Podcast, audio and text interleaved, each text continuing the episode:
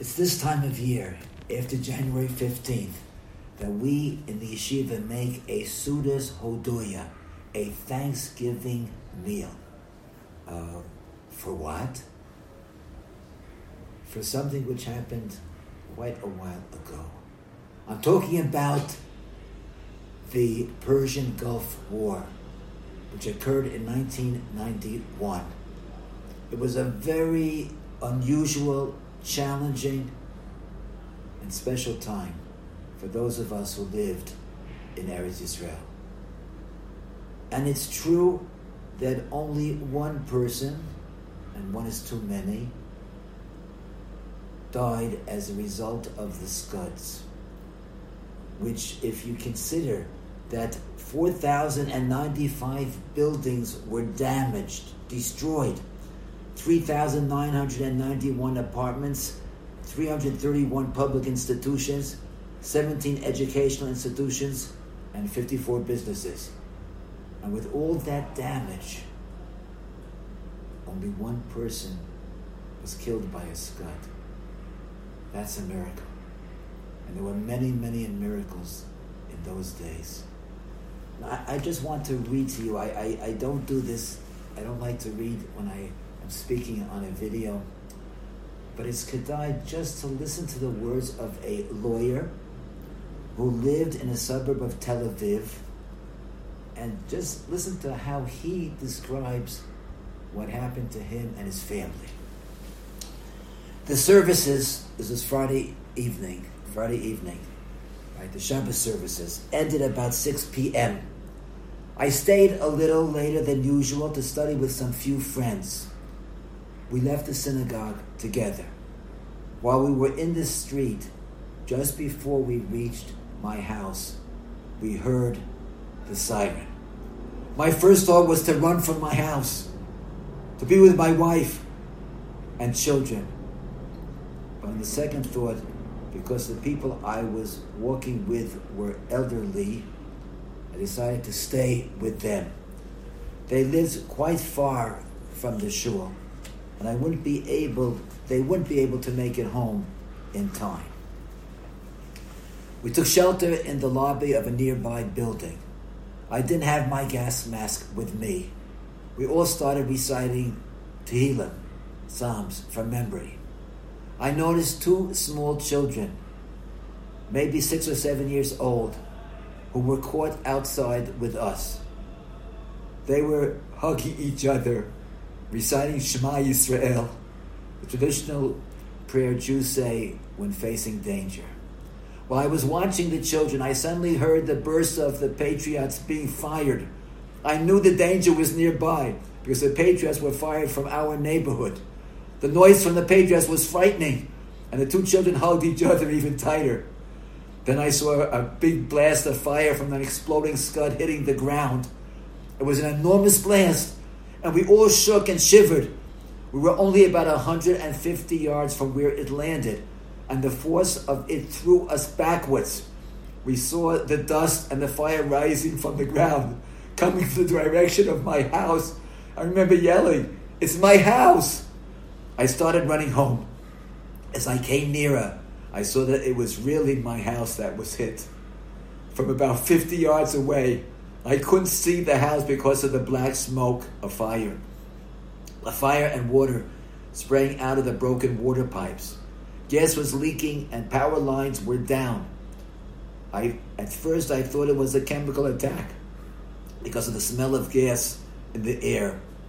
Right at that moment, I thought to myself, I'm glad I didn't bring my mask. Who would want to live if something happened to his family? We already had a tragedy at home with one son, and I remember thinking to myself, I couldn't stand any more tragedy. Next door to my house, I saw a 3-story building had collapsed, as well as two smaller buildings even further away. I thought, my God, if they collapse, then nothing could be left of my house. I started shouting, but no one answered. I managed to get into the garden and went around the house to the place where I knew that my wife and children would have been sitting in our so-called sealed room. We didn't have a bomb shelter in the house. If we did, we would have gone there. I couldn't reach the room because the bricks and walls of the 3-story building had fallen toward the house. I couldn't tell if anything was left of the back of the house where they were sitting. I remember climbing over a pile of bricks and shouting, but no answer came from inside. I was sure that no one was left. Later, about 15 minutes, I heard voices from the house. I saw my 15-year-old daughter step out with her puppy. Then my youngest son came out, and finally, my wife. When I saw that they're all alive, I told them, let's first say something to thank Hashem. I don't believe that you're alive. My wife started crying when she saw the damage and destruction to the neighbors' homes. She started screaming, they're all killed, they're all killed. I went to the other houses. I helped an old woman who lived on the 3rd floor down the stairs. I can't go down the stairs. I told her that it was okay. She was already on the ground. She told me her husband was still upstairs. I saw we couldn't take him out because there were all kinds of bricks on top of him. Later I saw his picture on the TV and that he was okay. He was only slightly wounded. We went to the other small houses that collapsed. Collapse isn't a good word for it. The walls were gone. You couldn't even tell where the houses originally stood. I thought these neighbors must also be dead. Later, slowly, it became clear that no one was killed. They were only slightly injured. Everybody had his own story of how he had survived. This one was going from one room to another. Another was on the staircase. Someone else was outside. And one went to make Kiddush at a friend's house. It was as if they were not masters of their own fate. It was as if they were riding the waves, being taken places. From that moment I saw we weren't in control of anything, as if we had got a warning of sorts. Hashem caused damage to our property, which is nothing, only material things, and not to our lives, which are more important. Later the soldiers and police came out and said, we have to guard your houses and property because someone might steal something. I started to laugh. I told them, it's not important anymore. A reporter from CNN asked me, how do you explain this? I told that everything that happened to me that night was a miracle. If I hadn't insisted on staying in the synagogue to study after the prayers, I would have come home 15 minutes earlier. I would have gathered my family together to say Kiddush over the wine in the dining room.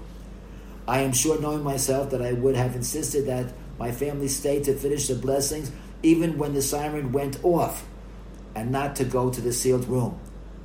I have my own pride, and I wasn't going to let that man from Baghdad tell me when to do Kiddush and when not to do Kiddush. The place where we would have been standing was completely ruined. Who knows what would have happened? And then if I decided to run home quickly, when the siren went off, someone else would have come to the door to let me in instead of staying in the sealed room. Who knows what would have happened to both of us standing at the front door? I don't know if it's right to say, but I think we are living in a time of miracles. I saw another miracle on Shabbos after what happened to our house. At 2:30 in the morning, another scud hit, which was to my regret near my mother's house in another neighborhood. We weren't living with her at the time. My mother's house wasn't damaged too much, just broken windows. When we heard the bomb, I knew it was very, very near. I ran out, and I think I was one of the first people to see the damage. It was unbelievable. Tens, maybe hundreds of apartments were ruined. Half apartments, quarter apartments left, balconies torn away, rooms torn away. I was watching this destruction at night just before 3 a.m. I couldn't believe what I was seeing. I never saw such vast destruction like it in my life. At that moment, I remembered saying to myself, oh my God, I hope, I pray that today there would be tens or even hundreds killed. I was sure this time our good luck or protection had been taken away. The civil guard rescue asked me what I thought. He was also in shock from seeing the scene in front of him. I told him as I look around, I can't see the end of destruction. I can't believe that we will go away from here without finding that at least 100 people, Chas V'sholem, were dead. I couldn't stand it anymore. I went home. I was in such a bad mood because it was the second time I'd seen an attack. And I was afraid that this time somebody wasn't protecting us anymore. And when I heard later that from the outside and on the radio that only tens of people were slightly injured, I couldn't believe that there were any more miracles left to be shown us, because it was really unbelievable. You could not believe if you didn't see it. They said later in the official announcement that 500 apartments were damaged, but nobody was killed. That's the story. And the lawyer ends up, I think such a thing could happen only in Israel. To see such miracles, to see such reactions from people, I hope the worst has passed. We're davening for peace. That was 1991. That was the Persian Gulf War. And even today we have to be thankful. We have to be thankful for the miracles that we saw, the miracles that we experienced, and daven to Hashem that it should never happen again.